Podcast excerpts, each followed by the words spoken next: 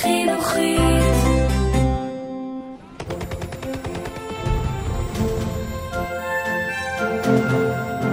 Es lebe Deutschland!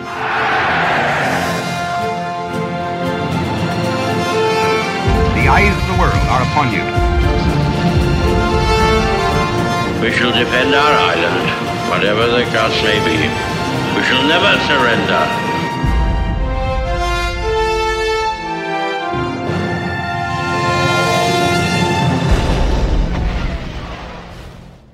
ברוכים הבאים לפודקאסט מלחמת העולם השנייה של החינוכית. אני יובל מלכי. פרק 13, מבצעים ופגישות.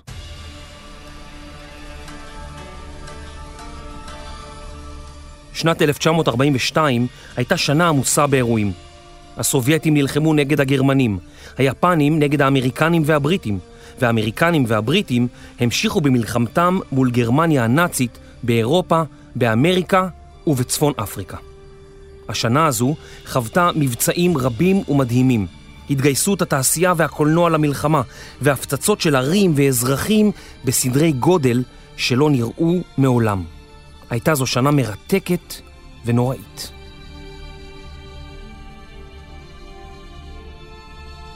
הפצצות האלף לאחר מלחמת העולם הראשונה, רבים ציפו שהמלחמות הבאות יוכרעו מהאוויר. מטוסי הקרב והמפציצים הלכו והשתפרו, וכאשר פרצה מלחמת העולם השנייה, המטוסים טסו רחוק יותר ונשאו משקל רב יותר של פצצות. המפציצים טסו בגובה רב, ואש נגד מטוסים לא הייתה יעילה נגדם. בנוסף, הם טסו במהירות גבוהה יחסית, ולוו במטוסי קרב מתקדמים, כך שיכלו לחמוק ממטוסי קרב או לנהל קרב יעיל נגדם. אחת ההחלטות שקיבל המשטר הנאצי בתחילת דרכו הייתה לבסס את האסטרטגיה הצבאית על כוחם של מטוסיו. גרמניה הנאצית התכוננה היטב למלחמה, הקימה חיל אוויר מאומן ומחומש. הטייסים עברו אימונים רבים ואף השתתפו בקרבות ובהפצצות במלחמת האזרחים בספרד. הטייסים הגרמנים זרעו הרס ופחד במדינות שנגדן נלחמו. הבריטים, לעומת זאת, לא צפו מלחמה ולא נערכו ליתר על המידה. כאשר בריטניה הצטרפה למלחמה, המפציצים הבריטים לא היו מוכנים להפצצת יעדים ממוקדים. המפציצים הבריטים נשלחו לפזר עלונים במקום פצצות. ממשלתו של צ'מברלין האמינה בפנייה ישירה אל העם הגרמני, מעל ראשו של היטלר, וציפתה שהגרמנים יזדעזעו רק מהידיעה שמטוסים בריטים מסוגלים לטוס מעליהם. גם כאשר החליטו הבריטים להפציץ, הם נמנעו מלפגוע במפעלים מחשש לפגיעה ברכוש פרטי. אבל היה אדם אחד בבריטניה שחזה את הבאות. הוא הכין תוכנית שמפציצי חיל האוויר המלכותי ימלאו במלחמה עתידית עם גרמניה. שמו היה ארתור הריס. הריס, טייס מפציץ בעצמו ומפקד טייסת במלחמת העולם הראשונה, טען שאין מנוס מלהפציץ אוכלוסייה אזרחית ולזרוע הרס בקרב הגרמנים. הוא האמין שההפצצות יקצרו את המלחמה וימנעו מהעם הגרמני סבל גדול יותר. כאשר המפציצים הגרמנים החלו להטיל פצצות על לונדון באוגוסט 1940, הבינו הבריטים שאין ברירה אלא לאמץ את גישתו של האריס. מבחינתם, ההתקפות הנוראיות שגבו חיי עשרות אלפי אזרחים בריטים היו עילה להסרת הכפפות מול הגרמנים ולהחזיר להם באותו מטבע. בינתיים פלשו הנאצים לברית המועצות, והסובייטים החלו ללחוץ על בריטניה לפלוש לאירופה ולפתוח חזית שנייה כדי להקל את הלחץ עליהם. אבל בריטניה וארצות הברית לא היו מוכנות למשימה, וסירובם גרם למתיחות בין בעלות הברית. בפברואר 1942 נתמנה ארתור הריס לראש פיקוד המפציצים הבריטי. האריס האמין כי יכולות המפציצים הבריטים עדיין לא מומשו. הוא האמין כי אם הבריטים יעשו שימוש במפציצים שלהם בצורה מסיבית ויפציצו ערים גרמניות, הדבר יביא לירידת המורל הגרמני בצורה דרסטית, ואולי אף יביא לסיום המלחמה.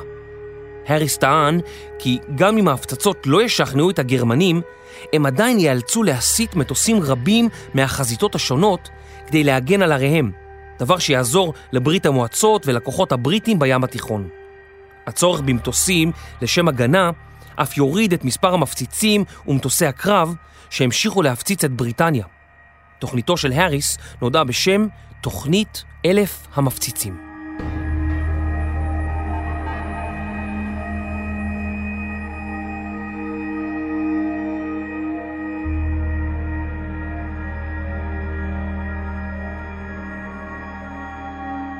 האריס החל לחשב את כמות המפציצים שעמדו לרשותו וספר 400 עד 500 מפציצים. לחיל האוויר הבריטי היו גם מפציצים האמונים על שמירת החופים, ולצד מטוסים אלו הגיע האריס למספר שרצה, אלף מטוסים. הפצצה של אלף מטוסים בבת אחת הייתה בעייתית. ראשית, המטוסים היו חשופים לאש נ"מ או נגד מטוסים ולמטוסי קרב שיתקפו אותם. שנית, כמות מפציצים אדירה שכזו תגרום כנראה להתנגשויות של המטוסים הבריטים זה בזה. לרבים מהמפציצים החדשים היה ציוד ניווט מתקדם, בעוד שלמפציצים הישנים יותר לא היה ציוד שכזה. בנוסף, התקיפה הייתה אמורה להיות קצרה.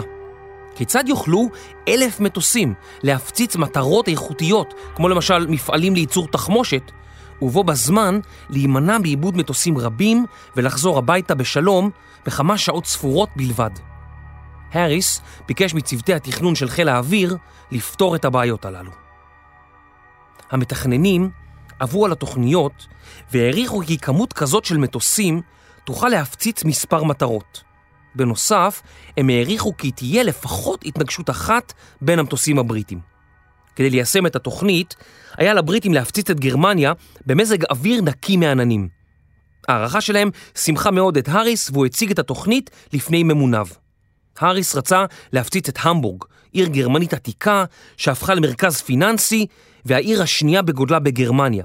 ואילו צ'רצ'יל רצה להפציץ את העיר התעשייתית אסן.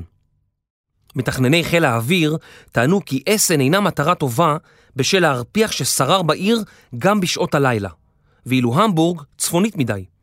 הם המליצו להפציץ את העיר קלן במערב גרמניה, שהייתה צומת תחבורתית חשובה ובעלת אלפי מפעלים מסוגים שונים.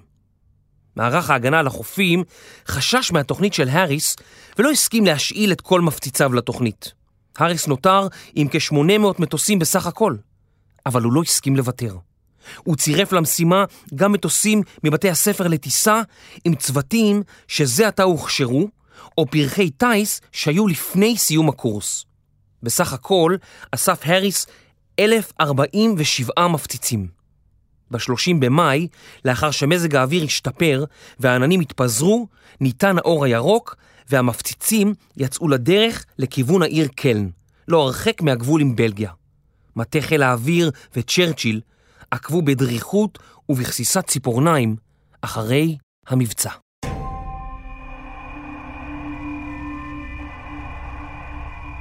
בשעה עשר וחצי בלילה יצאו המטוסים לדרך מ-53 בסיסים ברחבי האיים הבריטים.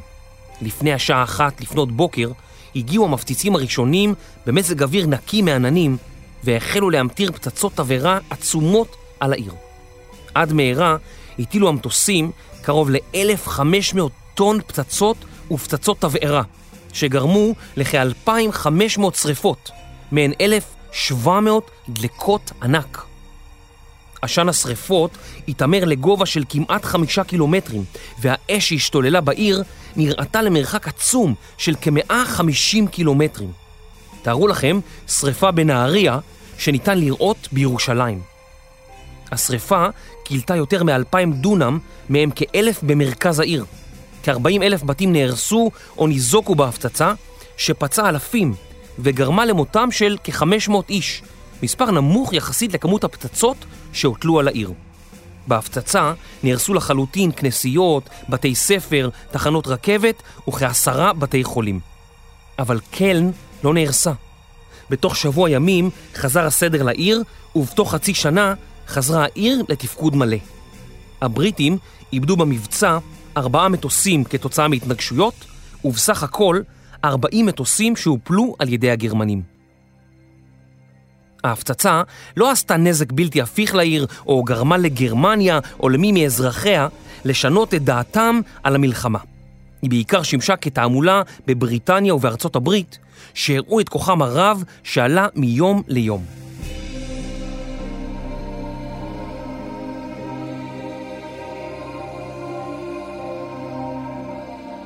לזלי מנסר, טייס בריטי, הצליח עם צוותו להפציץ את העיר, אך מטוסו נפגע קשות מאש נגד מטוסים גרמנית. המטוס איבד גובה בצורה מהירה, ומנסר, במאמצים אדירים, המשיך להטיס אותו עד שהגיע מעל אדמת בלגיה. הוא ציווה לאנשי צוות המטוס לצנוח מהמטוס במהירות. הוא עצמו נשאר במטוס והמשיך להחזיק בהגאים עד אשר איש הצוות האחרון צנח מהמטוס. מנסר התרסק יחד עם מטוסו שניות ספורות לאחר מכן. רוב אנשי הצוות הצליחו לחזור לבריטניה, שם סיפרו על גבורתו של מנסר. על פועלו זכה בצלב ויקטוריה שלאחר המוות, העיטור הגבוה ביותר בצבא הבריטי.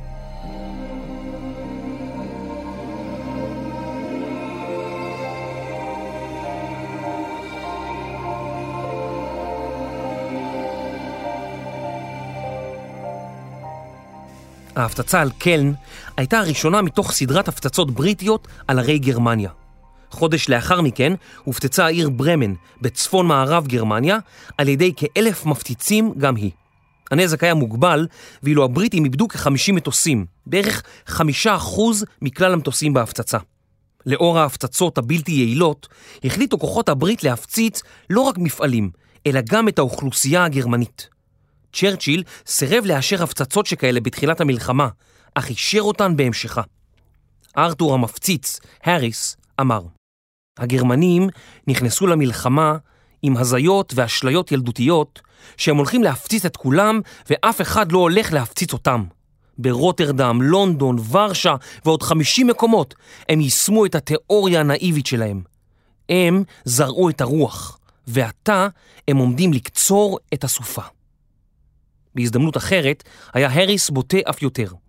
הריסת הערים הגרמניות, הרג הפועלים הגרמניים, הרס בתים ויצירת גלי פליטים גדולים הם חלק ממדיניות ההפצצה המוצהרת שלנו. זו אינה תוצאת לוואי של הפצצת מפעלי תעשייה גרמנים.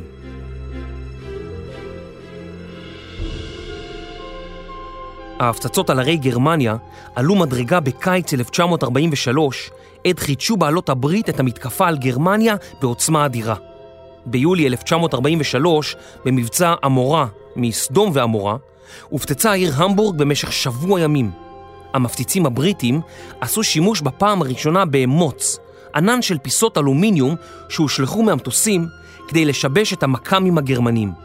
הדבר גרם לכך שרק אחוזים בודדים מהמטוסים שעברו מעל העיר הופלו. במבצע עמורה, חצי מהבתים בעיר, כרבע מיליון, נהרסו בשריפות, נוסף על אלפי מפעלים. למעלה מ-40 אלף אזרחים גרמנים מצאו בה את מותם. במהלך המלחמה הופצצו כמעט כל הערים הגדולות של גרמניה, ברלין, המבורג, קלן, דרזדן וערים אחרות. בהפצצות נהרגו כ-600 אלף אזרחים גרמנים, מיליוני בתים ודירות נהרסו ומיליוני אנשים נאלצו לנוס על נפשם. כוחות בעלות הברית איבדו למעלה מ-150 אלף אנשי צוות אוויר בהפצצות.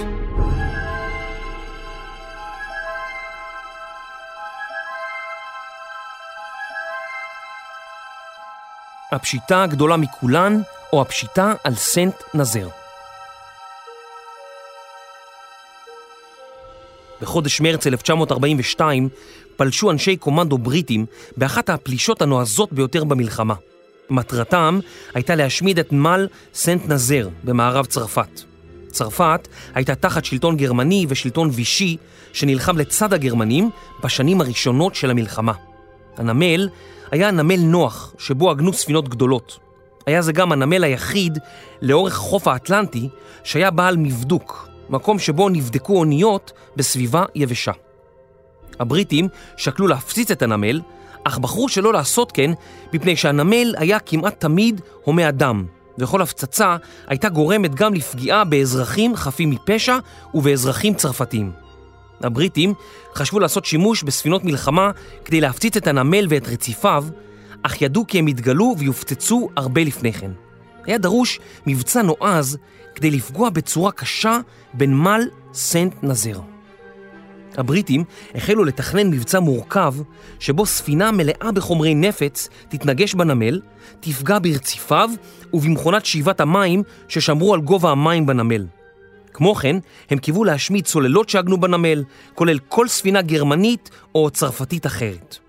טרם הפיצוץ, היו אמורים להגיע לנמל חיילי קומנדו בריטים, שעליהם היה להשמיד מצבורי נשק ופנסי איתור. על חיילי היחידה המיוחדת היה גם לפוצץ מתקנים אחרים, ואז לעלות במהירות לסירה מהירה שתיקח אותם אל עבר ספינת מלחמה שחיכתה להם בים. בחודש מרץ 1942 התקבל האישור לתוכנית. הבריטים השתמשו בספינה ישנה בשם קמבלטאון, וכ-260 אנשי יחידות מיוחדות, לצד כ-400 אנשי חיל הים שהוקצו למבצע. כ-50 תותחים גרמניים הגנו על הנמל, ובסביבתו הוצבו כ-5,000 חיילים. לגרמנים גם היו עשרות תותחי נ"מ פזורים לאורכו של הנמל. ב-26 בחודש מרץ יצאו הבריטים לכיוון הנמל. בדרכם הטביעו שתי ספינות דייג צרפתיות מחשש שהן ידווחו על הכוח המתקרב. בליל ה-27 לחודש החלו מטוסים בריטים לטוס מעל הנמל ולהפציץ רק מטרות הנראות בבירור, על פי ההוראות שקיבלו. מפקד הכוח הגרמני היה מודאג מכך שמטוסים רבים טסו מעל הנמל, אבל רק אחדים הפציצו אותו, והוא הורה להתכונן לפלישה של כוח צנחנים בריטי. משהתקרבו הבריטים לנמל, החלו הגרמנים לפתוח באש כנגד הספינות הבריטיות שהשיבו אש. הספינה קמבלטאון הצליחה לפרוץ את שערי הנמל ונתקעה ברציפים כמתוכנן. אנשי הקומנדו שהיו עליה החלו להסתער על המטרות שהיה עליהם להשמיד. ספינות בריטיות רבות נפגעו במהלך חילופי האש, ואנשי קומנדו רבים נתקעו בנמל ללא יכולת לשוב לספינותיהם. הם המשיכו להילחם בגרמנים שהקיפו אותם, עד אשר אזלה להם התחמושת והם נאלצו להיכנע. בסך הכל לקחו הגרמנים בשבי למעלה מ-200 שבויים, כמעט כולם אנשי היחידות המיוחדות. חומר הנפץ שהוחבא על ספינת הקמבלטאון היה בעל נתיך השעיה, אך הוא לא התפוצץ כמתוכנן ב-4 לפנות בוקר. למחרת, ב-12 בצהריים, עלתה משלחת גרמנית רמת דרג על הספינה, ובמהלך סקירתה התפוצצה הספינה והרגה כ-40 קצינים ואזרחים. ההתפוצצות הייתה אדירה, גרמה למותם של כ-360 חיילים גרמנים והשמידה את רציפי הנמל. נמל סנט נזר, החשוב, הפך לנמל לא פעיל, ויישאר כך עד סוף המלחמה. הפשיטה כונתה הפשיטה הגדולה מכולן. הבריטים היו מאושרים.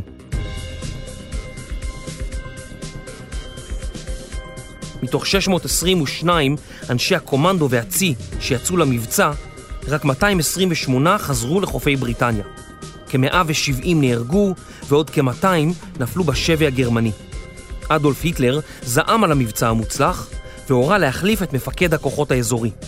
הוא גם הורה לצבא הגרמני לבנות אלפי בונקרים מבוטנים לאורכו של החוף האטלנטי, מנורבגיה ועד לספרד.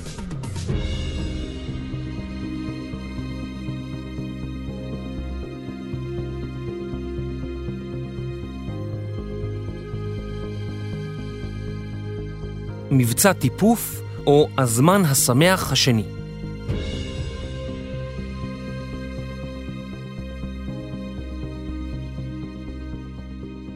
מיד עם הכרזת המלחמה של גרמניה על ארצות הברית, הורה היטלר לשלוח צוללות אל עבר חופי יבשת אמריקה.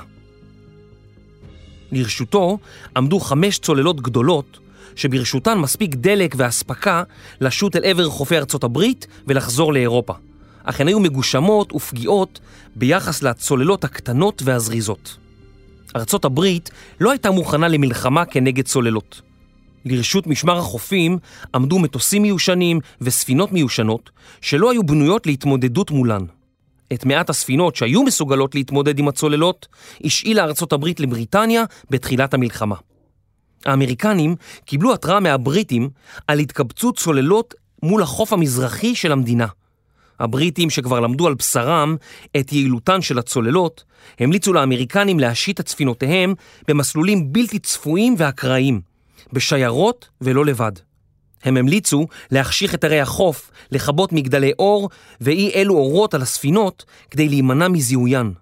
נוסף על כך, המליצו הבריטים להתחיל לסרוק את המים גם מהאוויר בחיפוש אחר צוללות.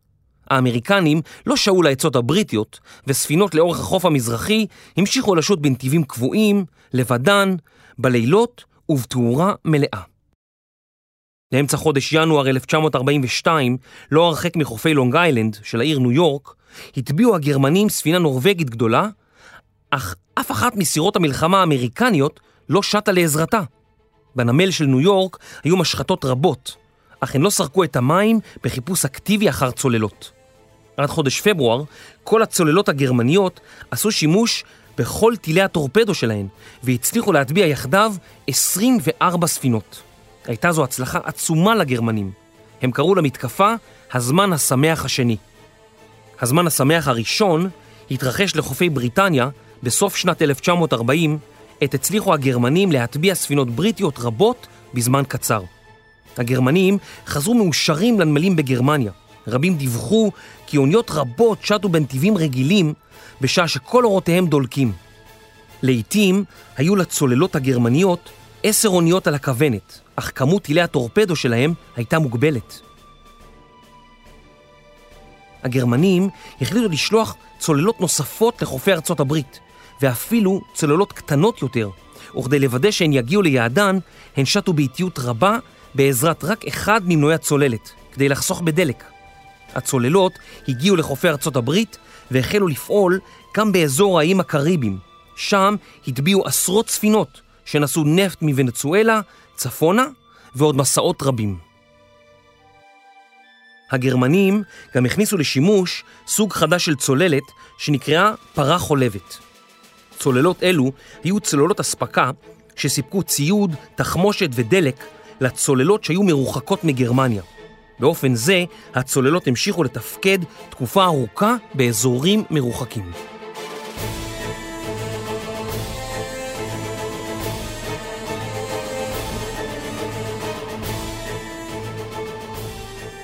הגרמנים המשיכו להטביע ספינות אמריקניות ששייטו לחופי ארצות הברית. 17 ספינות בחודש פברואר, 35 במרץ, קרוב ל-30 באפריל ו-30 במאי. היסטוריונים אמריקנים כינו את התקופה פרל הרבור השנייה.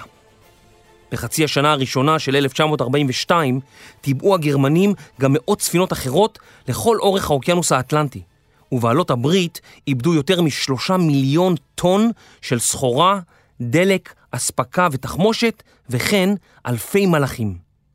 האמריקנים החליטו ליישם שיטות הגנה לספינותיהן. תוך זמן קצר הם בנו עשרות ספינות שהחלו לשוט לאורך החוף המזרחי.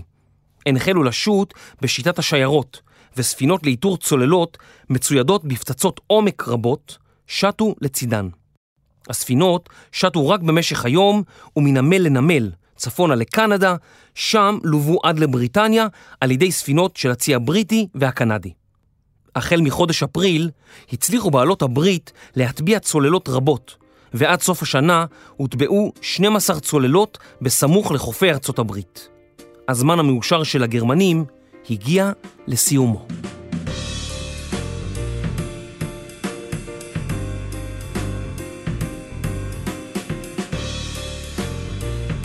ספינות חירות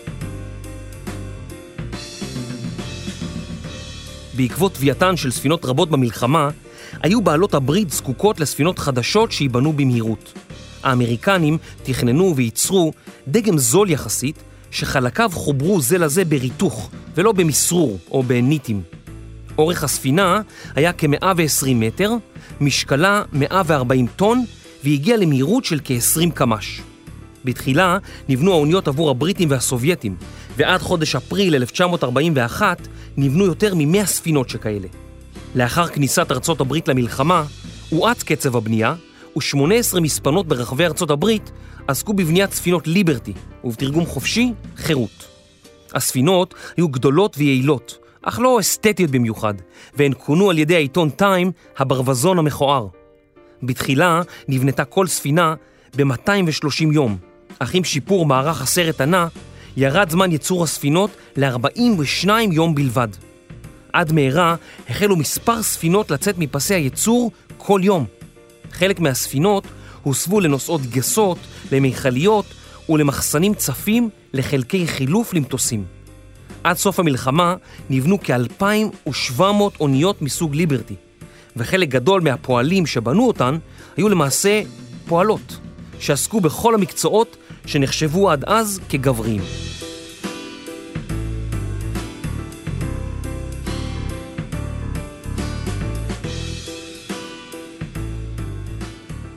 קולנוע במלחמה התקופה שקדמה למלחמת העולם השנייה נחשבת לתור הזהב של הקולנוע. במהלכה, תעשיות הקולנוע ברחבי העולם הלכו וצמחו למימדים עצומים. הסרט האילם פינה את מקומו לסרטים מדברים, וההמונים התאהבו באמנות החדשה והחלו נוהרים לאולמות הקולנוע. הסרט המדבר הראשון היה גרמני ונקרא המלאך הכחול. הוא יצא לאקרנים בגרמניה בשנת 1930. בסרט כיכבה אחת משחקניות הקולנוע הגדולות בכל הזמנים, מרלן דיטריך, גרמניה שעברה לארצות הברית עם תחילת מלחמת העולם השנייה, ואף בידרה חיילים אמריקנים במהלך המלחמה. באותן שנים, הקולנוע הגרמני היה קולנוע עצמאי, אמנותי ומצליח מאוד. וכאשר הנאצים עלו לשלטון, הם השתלטו על אולפני ההפקה המרכזיים בגרמניה, ופיטרו יותר משלושת אלפים יהודים וזרים שעבדו בתעשייה. על עיתונאים נאסר לכתוב ביקורות על סרטים, אלא רק לדווח על העלילה, כדי שלא יעבירו ביקורת על השלטון דרך הסרט. יבוא סרטים לגרמניה נאסר, ובשנת 1937 הלאימו הנאצים את כל תעשיית הקולנוע. למרות זאת, תעשיית הקולנוע הגרמנית לא נעלמה והמשיכה לייצר סרטים. הנאצים הבינו כמה כוח יש לקולנוע על ההמונים, והחליטו להשתמש בו כדי להחדיר את רעיונות המפלגה לליבם של הגרמנים. הם הקימו מחלקה מיוחדת לקולנוע, בראשה עמד יוזף גייבלס, שר התעמולה של המשטר הנאצי, ומי שהפך לאחד האנשים החזקים ביותר בגרמניה. גבלס גייס את הקולנועים הגרמניים כדי ליצור סרטי תעמולה. היטלר אהב מאוד את סרטי הדוקומנטריים של הבנאית לני ריפנשטל. הוא פנה אל הבמאית המצליחה והעניק לה תקציבי ענק כדי שתיצור סרטים עבור הממשל הנאצי. הסרט הראשון שיצרה היה כישלון, אך הסרט השני היה ניצחון הרצון, בו נראה כינוס של המפלגה הנאצית עם מאות אלפי אנשים, והיטלר עומד על במה גבוהה במיוחד, ספק נואם, ספק צורח בגרמנית. את הסרט צילמה ריפנשטל בעזרת עשרות מצלמות וכמאה אלף ניצבים. סרט ידוע נוסף שלה הוא אולימפיה, שליווה את האולימפיאדה בברלין. בסרטיה, ריפנשטל האדירה את כוחם של הנאצים ושל היטלר בעזרת סצנות דרמטיות ומרשימות, ששכנעו כל גרמני שצפה בסרט כי היטלר היה המנהיג הגרמני הגדול בהיסטוריה. בסרט אולימפיה מצולמים ספורטאים בזוויות צילום שלא נראו עד אז, והם נראים כמו אלים יווניים, מושלמים ותואמים את מודל היופי הארי. למרות שריפנשטל יצרה תעמולה נאצית, הסרטים שלה היו חדשניים, הציגו סגנון בימוי וצילום שלא נראה קודם לכן, והשפיעו מאוד על הקולנוע העולמי. ריפנשטל הפכה לבמאית מוערכת בכל רחבי העולם וזכתה בפרסים רבים. הנאצים גם פקחו עין על הנעשה מעבר לים, והם איימו על שחקנים גרמנים שאם ישתתפו בסרטים שמבקרים את המשטר הנאצי, הם ומשפחותיהם ייפגעו. לא כל היוצרים הגרמנים שיתפו פעולה עם הנאצים. למעלה מ-1,500 שחקנים ובמאים נמלטו מגרמניה. חלקם נמלטו במהירות לאחר שהתבקשו לביים או לשחק בסרטים של הממשל הנאצי. אחרים, שלא הספיקו לברוח וסירבו לשתף פעולה עם הנאצים, נשלחו למחנות ריכוז. חלקם אף מצאו שם את מותם.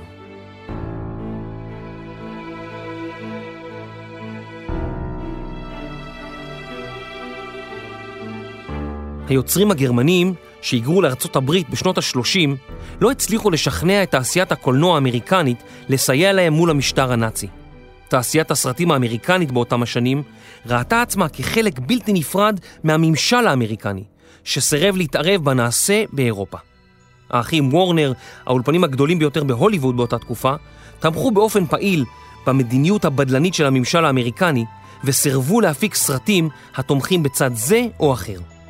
למרות זאת, היו גם קולות אחרים שסירבו לשתוק מול הזוועות שהתרחשו מעבר לים. הדוגמה הבולטת ביותר הוא אחד הסרטים הפופולריים ביותר של אותה שנה, סרטו של צ'רלי צ'פלין, אזרח בריטי שהתגורר בארצות הברית, והפיק סרט עצמאי בשם הדיקטטור הגדול, שלעג להיטלר ולרודנות באשר היא. כאשר צ'פלין הודיע לראשונה ב-1939 על תוכניותיו להפיק את הדיקטטור הגדול, ממשלת ארצות הברית ודיפלומטים בריטים לחצו עליו לוותר על הרעיון. אבל צ'פלין מעולם לא הסתיר את עמדותיו הנחרצות נגד משטרים טוטליטריים ואת התנגדותו לעמדה הבדלנית של ארצות הברית. הוא החליט להפיק בעצמו את הסרט, שהיה סרטו המדבר הראשון מכספו הפרטי. באוקטובר 1940 הוקרן הדיקטטור הגדול לראשונה בפני קהל צופים נלהב בניו יורק. בסוף הסרט נושא צ'פלין נאום מדהים שבו אמר אני מצטער, אך אינני רוצה להיות קיסר. זה לא עסקי. אינני רוצה לשלוט או לכבוש אף אחד. הייתי רוצה לעזור לכולם, אם זה אפשרי. יהודי, גוי, שחור, לבן.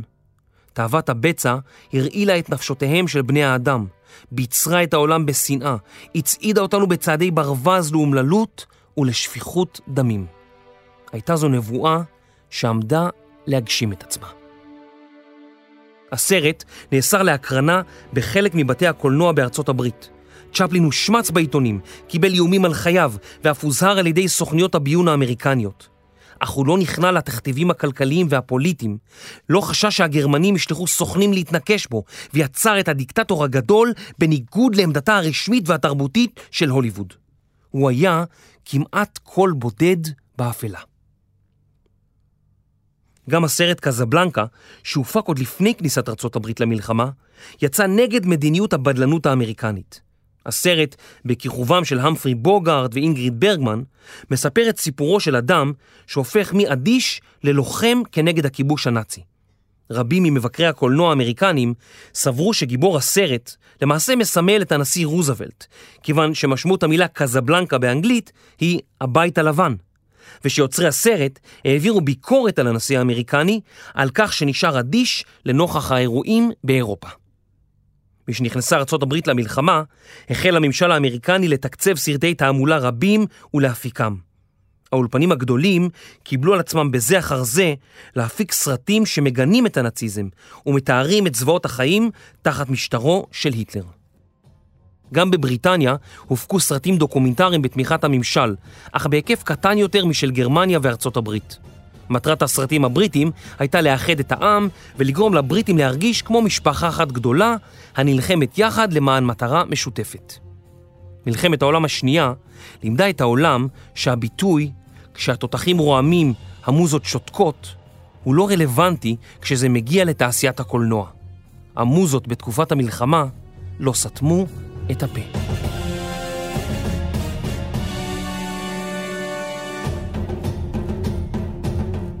שיירת PQ-17 בסוף חודש יוני 1942 יצאה שיירת אוניות אספקה של בעלות הברית מחופי בריטניה לכיוון ברית המועצות. בשיירה היו 35 אוניות אספקה, והן לוו על ידי אוניות קרב. השיירה נשאה ציוד רב, 300 מטוסים, 550 טנקים חדישים, יותר מ-4,000 משאיות ועוד 150 אלף טון שנועדו לחמש 150 אלף איש. השיירה יצאה מאיסלנד דרך אוקיינוס הקרח הצפוני, כיוון שהיה זה המסלול הקצר ביותר להעברת אספקה לברית המועצות. הגרמנים זיהו את השיירה, ובתחילת יולי החלו להפציצה. מפקד השיירה פקד על האוניות להתפזר, ואוניות הקרב פנו מערבה כדי להתרחק מהשיירה. הגרמנים ניצלו את המצב. חיל האוויר וצוללות גרמניות טיבעו 24 ספינות מתוך ה-35. ציוד יקר ערך שברית המועצות הייתה זקוקה לו נואשות, טבע במצולות. הסובייטים האשימו את בעלות הברית בחוסר יכולת להעביר להם ציוד, בכמות הספינות שטבעו ובאסטרטגיה הגרועה. אדמירל אמריקני טען כי היה זה דף מביש בהיסטוריה הימית. ראש ממשלת בריטניה, וינסטון צ'רצ'יל, קרא לאירוע אחד הפרקים הימיים המלנכוליים ביותר בכל כולה של המלחמה.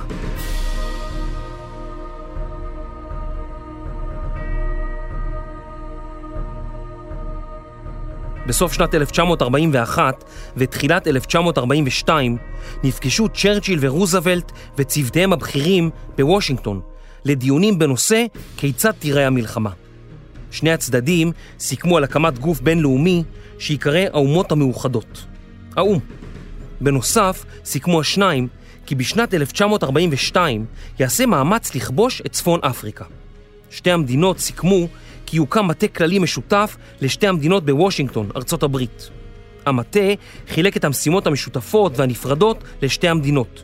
האוקיינוס השקט באחריות ארצות הברית, והמזרח התיכון והאוקיינוס ההודי באחריות בריטניה. למרות האחדות, לא תמיד שררה הסכמה בין המטות, ולעיתים היו השניים שרויים בוויכוחים קשים וארוכים. ב-1 בינואר 1942 חתמו 26 מדינות על מסמך שהיווה את הבסיס להקמת האומות המאוחדות. המסמך קרא לניצחון מוחלט על האויב למען הגנה על חיי אדם, חירות, עצמאות וחופש דת, וכן שמירה על זכויות אזרח וצדק בכל מדינה.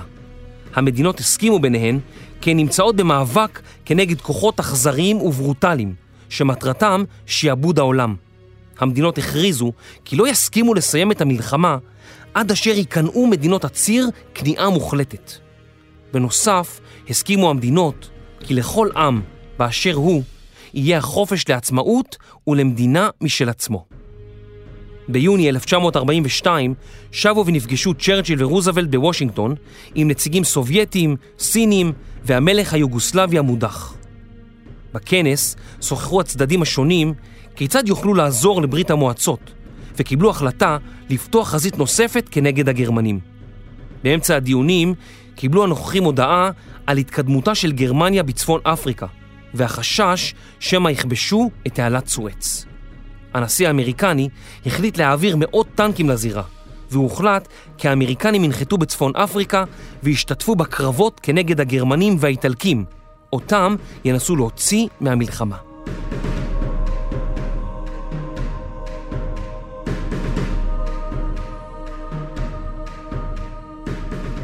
באוגוסט של אותה שנה הגיע צ'רצ'יל לברית המועצות כדי לפגוש את סטלין. שניהם היו מדוכדכים למדי כיוון שספגו מפלות מידי הגרמנים. יתרה מזאת, שניהם לא הצליחו למצוא גנרלים שידעו לנצח בקרבות מול הגרמנים. סטלין זעם כי הבריטים והאמריקנים עדיין לא פתחו חזית כנגד הנאצים במערב אירופה, וכי כל הכוח והאש הגרמנית היבשתית הופנתה לעבר ברית המועצות. הוא הפנה אצבע מאשימה לכיוונו של צ'רצ'יל על כך שכוחות הברית הפרו את הבטחתם. צ'רצ'יל ניסה לעודד את סטלין וסיפר לו על המתקפות האוויריות של הבריטים בגרמניה ועל התוכנית לכיבוש צפון אפריקה. הוא תיאר את המבצע כמתקפה על הבטן של התנין, ואף צייר לסטלין תנין על פיסת נייר. סטלין לא נרגע. הוא טען כי הבריטים הבטיחו לפתוח חזית נוספת כנגד הגרמנים בצרפת. הוא לא קנה את החיוכים והכריזמה של צ'רצ'יל, ושוב טען כי כוחות הברית הפרו את הבטחתם לפתוח חזית גדולה נוספת כנגד הגרמנים. סטלין ידע כי הלחץ מצד הגרמנים לא ידעך עד אשר חזית גדולה נוספת תיפתח כנגד הנאצים. עתה, לאחר השיחה עם צ'רצ'יל, הוא הבין כי הבריטים והאמריקנים מתכוונים לפתוח חזית קטנה יותר בצפון אפריקה, ולא באירופה. סטלין כבר איבד מיליוני חיילים, וכעת ייאלץ לאבד עוד מיליונים, עד אשר בעלות הברית יפתחו במתקפה ישירה על גרמניה. סטלין גם רצה ערובה מצ'רצ'יל, כי ברית המועצות תמשיך להחזיק בשטחים שכבשה ושתכבוש במהלך המלחמה. צ'רצ'יל סירב, ולא היה מוכן לשום עסקה שכזאת. דם רע זרם בין המנהיגים, וצ'רצ'יל חשב אפילו לבטל את השתתפותו באירוע שנערך לכבודו באותו ערב. דיפלומטים בריטים ניסו לפייס את צ'רצ'יל וטענו כי אל לו להיעלב מעיקר פשוט. הדיפלומטים גם טענו כי אילולי הסובייטים, מיליוני בריטים ואמריקנים ייאלצו למות. צ'רצ'יל שוכנע לפגוש את סטלין פעם אחת אחרונה לפני טיסתו הביתה. בפגישתם החל סטלין שוב להטיח האשמות בצ'רצ'יל על כי הבריטים הפרו את הבטחתם. צ'רצ'יל מנגד טען שהם לא הבטיחו דבר שכזה, ולכן לא הפרו שום הבטחה. היה נראה שהיחסים בין המדינות היו על סף פיצוץ. לקראת סוף הפגישה ביקש סטלין מצ'רצ'יל כי התלווה אליו לדירתו לארוחת ערב, לשניהם בלבד. תוך כדי הארוחה החלו השניים לשתות כמויות אדירות של אלכוהול, והאווירה המתוחה התפוגגה. אט אט הלכו השניים והתפייסו, ואף החלו להתבדח זה עם זה. צ'רצ'יל חזר לבקתתו בשעות הקטנות של הלילה, שיכור ומאושר מאי פעם. הוא טען כי לבריטים יש חבר בברית המועצות.